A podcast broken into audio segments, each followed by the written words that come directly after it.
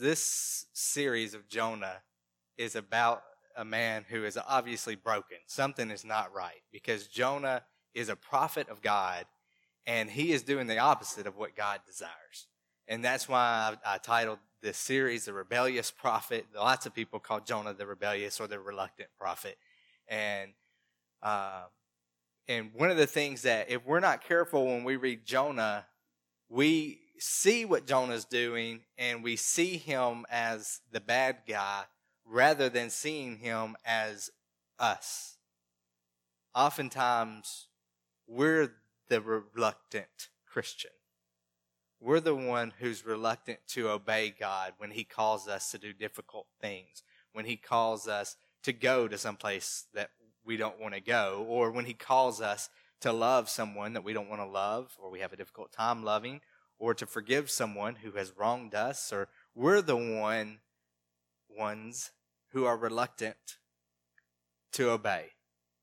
And when we were singing this this morning, and even as I was preparing to preach this this week, um, I felt an overwhelming sense of hypocrisy in my own life because I'm a failure in the sense of I'm not perfect. I strive to, to love God and I strive to love others and I strive to be the man He has called me to be. And what I find over and over again is that I fail at that. And if I'm not careful, what can happen is I can become obsessive over my sin and failures in a way where I don't repent, I don't ask for forgiveness, but rather I just feel bad about it and beat myself up about it. And feeling bad about your sin is not the same as repentance. And, and beating yourself up over your sin is not the same as forgiveness. And when we were singing this song, I couldn't help but think of today's sermon and everything that I've uh, been feeling as I've been preparing for this sermon because I identify with Jonah so much, so t- so many times, so often, and um, and the verse that has been coming to my mind all week, and I don't have it on the slide. It's just what I've been thinking in my quiet time, personal time with God, is uh, I believe it's Second Corinthians twelve nine, where Paul is having this conversation with God, where he's been having this vision of this thorn in his side, and each time he asks God to remove the thorn. And in Second Corinthians twelve nine, it says uh, he asked him to remove it again. And he says, each time he said to me, My grace is sufficient. My power works best in your weakness. So now I'm glad to boast about my weakness. This is what Paul says. So now I'm glad to boast about my weaknesses so that the power of Christ may work through me. And so Paul, in his failure or weakness or whatever was that thorn represented, he didn't just pretend like everything was okay or he didn't just beat himself up about it. In his temptation to do that, he, he hears the words of God that my grace is sufficient. You see, grace is when God gives us something that we don't deserve. We don't deserve his forgiveness, but he gives it to us. And we don't deserve to be perfect in his eyes, but through the blood of Christ, he, he makes us that way. And so when we sing these songs of worship, we're not just going through the motions. We can't do that. That's not worship. We can sing songs and go through the motion. We cannot worship and go through the motions. You can't, because if you're going through the motions, you're not worshiping. It has become ritual and it's just become routine and it's not worship. And so I come broken to be mended. I come wounded to be healed. I come desperate to be rescued. I come empty to be filled. We go to the next slide? I come guilty to be pardoned by the blood of Christ the Lamb, and I'm welcome with open arms, just as I am.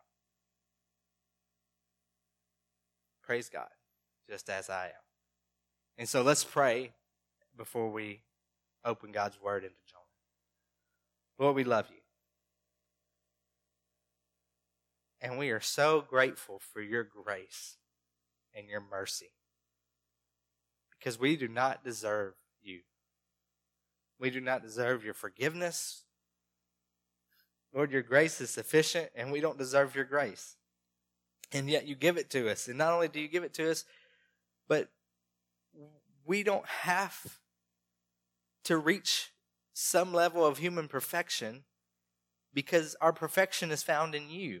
Your grace is sufficient for us.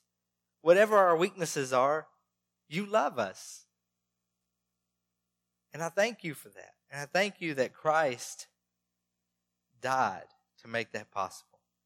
Lord, as we study Jonah, I pray that you would convict our hearts and that you would challenge us, that we would not just go through the motions, that you would do something special in here this morning in our lives. It's in Jesus' name we pray.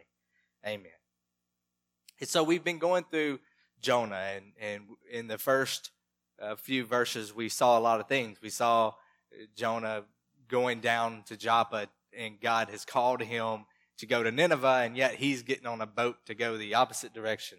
And we, we saw him go down into the ship, and we saw him sleeping when this incredible storm was raging, and everybody on board was panicking, and they were throwing things over trying to save themselves. And yet here is Jonah, the prophet, who caused the storm by his disobedience, um, who God is trying to discipline and he's the cause of it, and yet he's just sleeping. When he's a man of God who's supposed to be concerned about the lost around him, he's supposed to be going to this foreign place, this foreign city of Nineveh that's in Assyria, and he's supposed to be sharing the love of God with people who desperately need it. They're the enemies of God's people, and yet he's running. And as he's running, he's ignoring the people who are around him while he's running. And this is about running. This, this chapter is about running. And today, what we see is that you cannot run from God and escape His presence. You can't. There um, was this incredible revival early to mid uh, last century. And it was um, off of Scotland on the island of Lewis, and there was this woman who um, she was on the main island, and her parents got sick, and she didn't even want to go home because there was this revival taking place on the island that she grew up, where she grew up, and she she went home, but she said, "Okay, I'm not going to church because I don't want anything to do with this. This is not this is weird. I don't want anything to do with it. And so she decides that she is not going to go to church. Well, her parents recover. After she gets there, her parents recover and they go to church before she goes home. And they come back and they say, You have to go. This is incredible. God is really here. God is moving. And she's, No, I'm not going. well, inexplicably, she says she found herself sitting in a church pew the next night out of curiosity more than anything. And during this revival, this lasted for a while, but during this revival, the presence of God was so strong, the Spirit of God was just so tangibly present that hours before the preaching began, people would fill the church and they would just pray and they would repent and people would get saved before a word was preached. And then the preacher would get up, and most of the time, what he said was not extravagant. It was just from his heart and just a few words. And oftentimes, it was 10 minutes of preaching, and then it was back to praying. And people were getting saved, and God was moving, and people were repenting. And there were just so many incredible things. And this is, I cannot, I could spend the entire hour telling you all I know about this revival, and this is just one revival of many that have happened in the past hundred years, and this is just one revival of innumerable numbers that have happened throughout time. But this woman is sitting in the church and she feels convicted and she doesn't like that feeling. And after the service, she goes home and she says, I'll never go back there. I will never go back there. And then that night she was back there. And the same thing, she feels this conviction and she's walking home. And as she's walking home, she hears, however, this works spiritually, she hears the voice of God say, You are on holy ground. and she jumps off the sidewalk like it's the sidewalk that's holy. And then she hears it again, you are on holy ground. And she literally she takes off running, trying to flee from the presence of God. But you can't flee from the presence of God. And so she surrendered and was saved. And she was one of many people during this time, during these revivals. Um, it was incredible things. They asked the speaker to come in and, and preach. And if you want to know more about this, come see me later because it's fascinating stuff. But they asked this preacher to preach, and so he he comes to the island, and um, he gets there late. It's a it's a long journey back then, and he gets there, and um, he is it's almost midnight, and the guy who's driving him says, I, I know it's late. I know you're tired, but can I just drive you by the church to show you?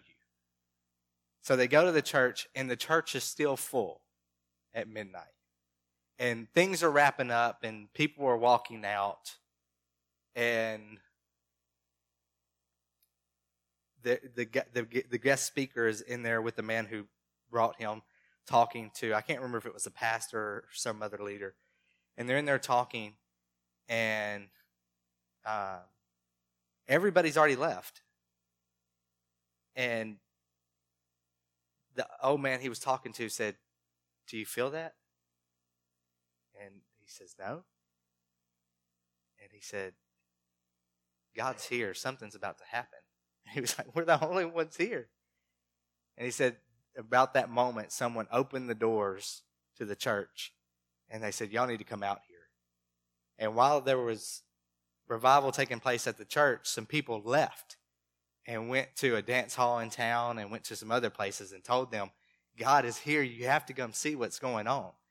And like people were getting saved on the way to the church. And then at the church, there were all these people from the town who were, who God was moving in their lives.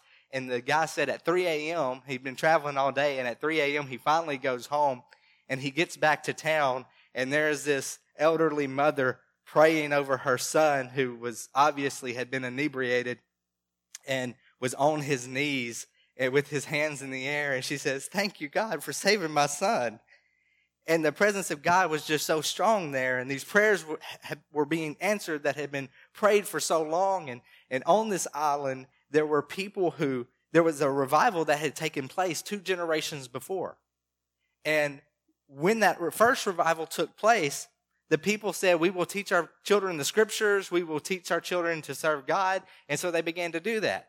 And by the time this girl, this, the second, the two generations later was a child, she had been taught scripture as a child, but they didn't even know why. It had just become routine. But she had been taught the scriptures. And so when the Holy Spirit came and revival fell, it only took a little spark for the Word of God in their hearts to just explode and the presence of God was inescapable. And that's what the presence of God is. Jonah should have known that getting in a boat and trying to go to another country was not going to allow him to flee from the presence of God because we can't flee from the presence of God. And so, what we need to know and what we have to be ready for is that we have to realize that there are times in our life where dis- I don't, I don't even I can't even give you all the reasons why this happens, but there are times in our life where we become content in a way that is not healthy, where we become apathetic to what is going on spiritually around us. Whether it's our sin that leads us there, or whether God purposefully withdraws his sense of presence from us so that we will chase after him more, or whatever the case is, there are times in our life where we look around us and we realize, how did I get here? Maybe you've fallen into sin, or maybe simply you just feel like you used to be more in love with God. Whatever the case is, if you've been a Christian long enough, you know what I'm talking about. You know the feeling that I'm talking about, the reality that I'm talking about. And this is where we find Jonah.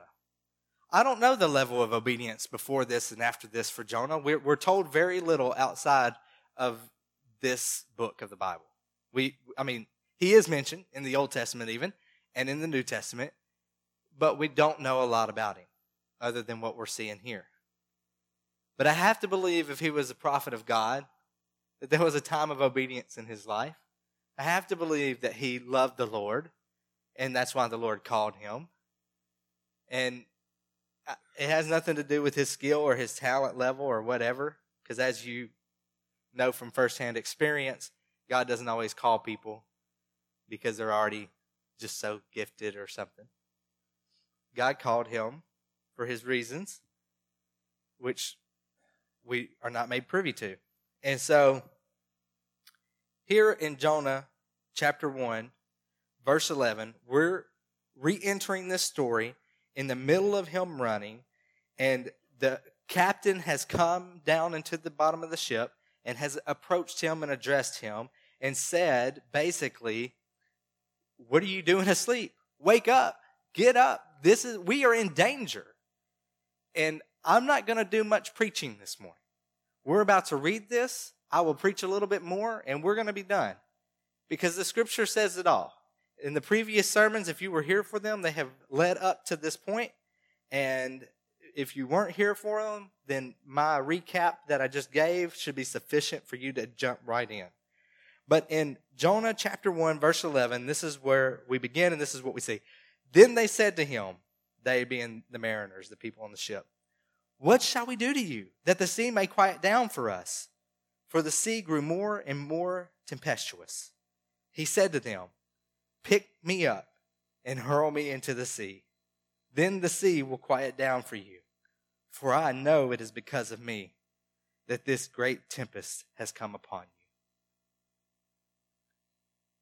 His answer for his rebellion is for the sailors to pick him up and throw him into the sea.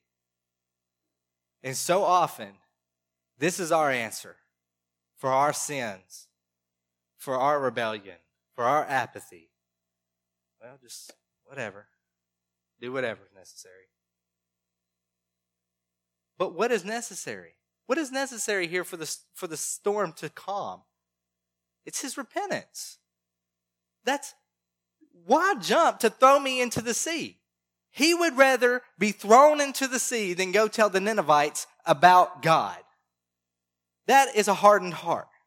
That is where sin will lead us. And so many of us, we hold on to our comfort or we hold on to our sin or we're, we're holding on to something so much that we will go down in flames. That we will say, whatever has to happen can happen because I'm not doing this. I'm, I'm not going to do this thing that God is calling me to do. I would rather do this and see this happen, throw me into the sea, but I'm not going to repent and go tell the Ninevites about God. And so I can't even begin to tell you what that represents in our lives. I don't know.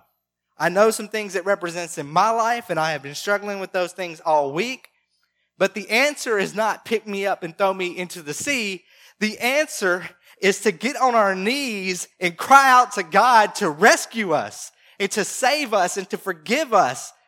And Lord, let this storm pass, not because I deserve it, but because of your son and forgive me of my sins and help me to not continue to do this. The answer is repentance. But Jonah would rather see death than revival. He would rather see death than to see God move. And I have been in some churches across our state and across this world where there are people who would rather their church close their doors than them to reach certain people or for them to change certain things. And just think about it. Just slow down and stop and think about it. It's just evil. It's just wrong thinking. How do we get to a place like that? How? And don't think it can't be you because the people who it happens to never thought it would be them. But it became that way. And we will become that way. If we allow our hearts to be hardened to what God is trying to do, we will become that way. I will become that way. We have to come to God and say, God, forgive us. We have to come to God and say, God, what do you want? And whatever He says, yes. I'll do it. I'll go there. I'll do that. I'll stop doing that. We have to be prepared to see what God is calling us to do, and we have to be prepared to go. So he said, Pick me up and throw me into the sea. Nevertheless, the men rowed hard to get back to dry land, but they could not, for the sea grew more and more tempestuous against them. Therefore, they called out to the Lord, O Lord, let us not perish for this man's life. Now I'm going to pause there and I'm going to say this. Who were they crying out to before they went down into the bottom of the ship to get Jonah? Each to their own God. Who are they calling out to now? Even in Jonah's disobedience, people came to know the Lord. God can achieve whatever he wants to with or without us. He does not need us. He is God. And yet he wants us to work for him, to live for him, to love him, to be in relationship with him. He has gifted us with this. He doesn't need us. He wants us. And he has created us to be able to give him something that he cannot even give to himself. Now that's a crazy thing to think about. But sorry, Jacob, you're on the front row. Jacob has the ability to give God something that none of you can give. None of you can give it. And that's Jacob's worship. Jacob can bring himself to God and give his heart to God and give his life to God and surrender to God in only a way that Jacob can. And that's the same for all of you. And God doesn't need Jacob. God, it's not going to make God any more glorious if Jacob decides to worship him. But God has given us this gift to where we get to be in this type of relationship and he wants it. He wants it so much that he sent his son to die for us to make it possible. And so God is going to get what he wants whether we're with him or not. And so I'm just saying, why not be with him? And God is going to be as glorious as He is, whether we're in heaven or we're in hell. If we're in hell, it's going to show His justice. It's going to show His righteousness. He is going to get glory. If we're in heaven, it's going to show His glorious, His glory. It's going to show His justice. It's going to show His righteousness the same. And so why not, for our sake, get on board with what God is trying to do? And it's obvious in this story. Why doesn't just, Jonah just go to Nineveh? Whether he wants to or not, it's better than being thrown into the sea. And yet, in our own lives, there are so many times when we choose the sea rather than repentance. And God used Jonah's disobedience to make himself known. Oh Lord, let us not perish for this man's life and lay not on us innocent blood for you. Oh Lord, ha- for you, O Lord, have done as it pleased you. They're saying, We know that you caused this storm. And your man is telling us that the only way to calm the storm is to throw him into the sea. But we don't want to throw him into the sea because these pagans cared more about life than Jonah did. And, and they are calling out to God now and, and looking for some kind of answer. But your will be done is basically what they're saying. If, you, if this is what you want, we'll do it. Verse 15. So they picked up Jonah and hurled him into the sea, and the sea ceased from its raging. Then the men feared the Lord exceedingly, and they offered a sacrifice to the Lord and made vows. You see, they were no longer just calling out to their gods, they were calling out to the one true God. And not only were they calling out to him for help, they were worshiping him. They had become believers. They are making vows to him. We're committed to you. We know that you are the one true Lord now. And so God used Jonah's disobedience to make his glory known. And he can do the same for you. But don't use that as an excuse. Because it's very clear in the New Testament, the Old Testament, that our disobedience can also lead people astray from God away from God. In the New Testament, Jesus is using hyperbole, uh, exaggeration for effect, and he says it's better to tie a millstone around your neck and throw yourself into the waters than for you to lead a single one astray. And so we can't use this as an excuse for us to just be able to do whatever we want and God will still get the glory. Here's the truth.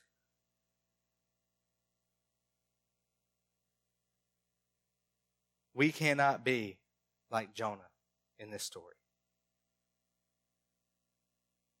and live lives that please God.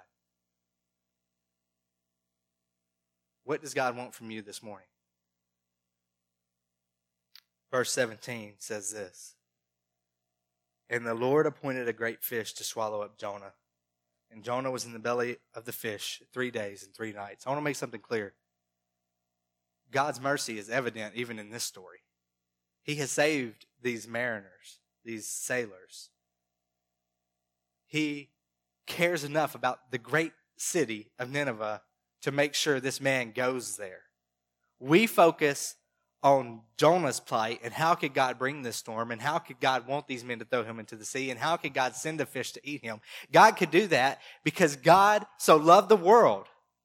He could do greater things than sacrifice a man to the belly of a fish. He can give up his only begotten son because he loves us and because he deserves glory and because he is just simply good and God, and He is above us, and He knows more than us, and He knows where this will lead. And so He goes through with it. Maybe there are some things happening in your life right now where you're like, God, why is this happening? And I'm, I'm Dan, if you would go ahead and start heading up here. Maybe there are some things that happen in your life right now where you don't understand what's going on. But God knows. He knows exactly what's going on. This hasn't caught him by surprise. He knows. And he can use it for his glory. And we can either be a part of what he's doing or we can work against what he is doing. And so, all of us this morning, I just want all of us, every single one of us, to go to God and say, God, what do you want?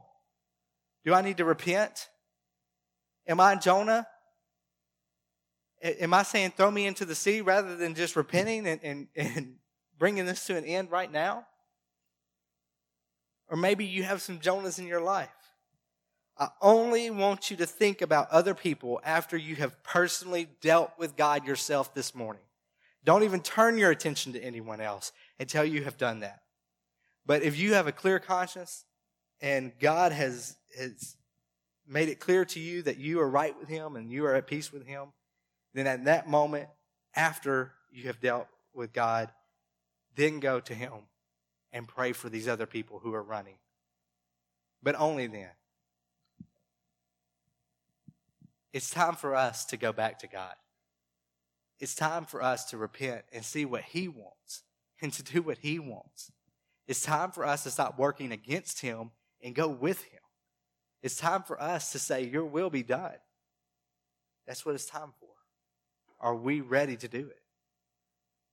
Are we ready to surrender to His presence, to who He is, to His Lordhood, His Lordship. Let's pray. Lord, I pray that you would just bless us this morning. And I pray that we would all respond to you in whatever way you're leading. It's in Jesus' name we pray. Amen. I'm right here. If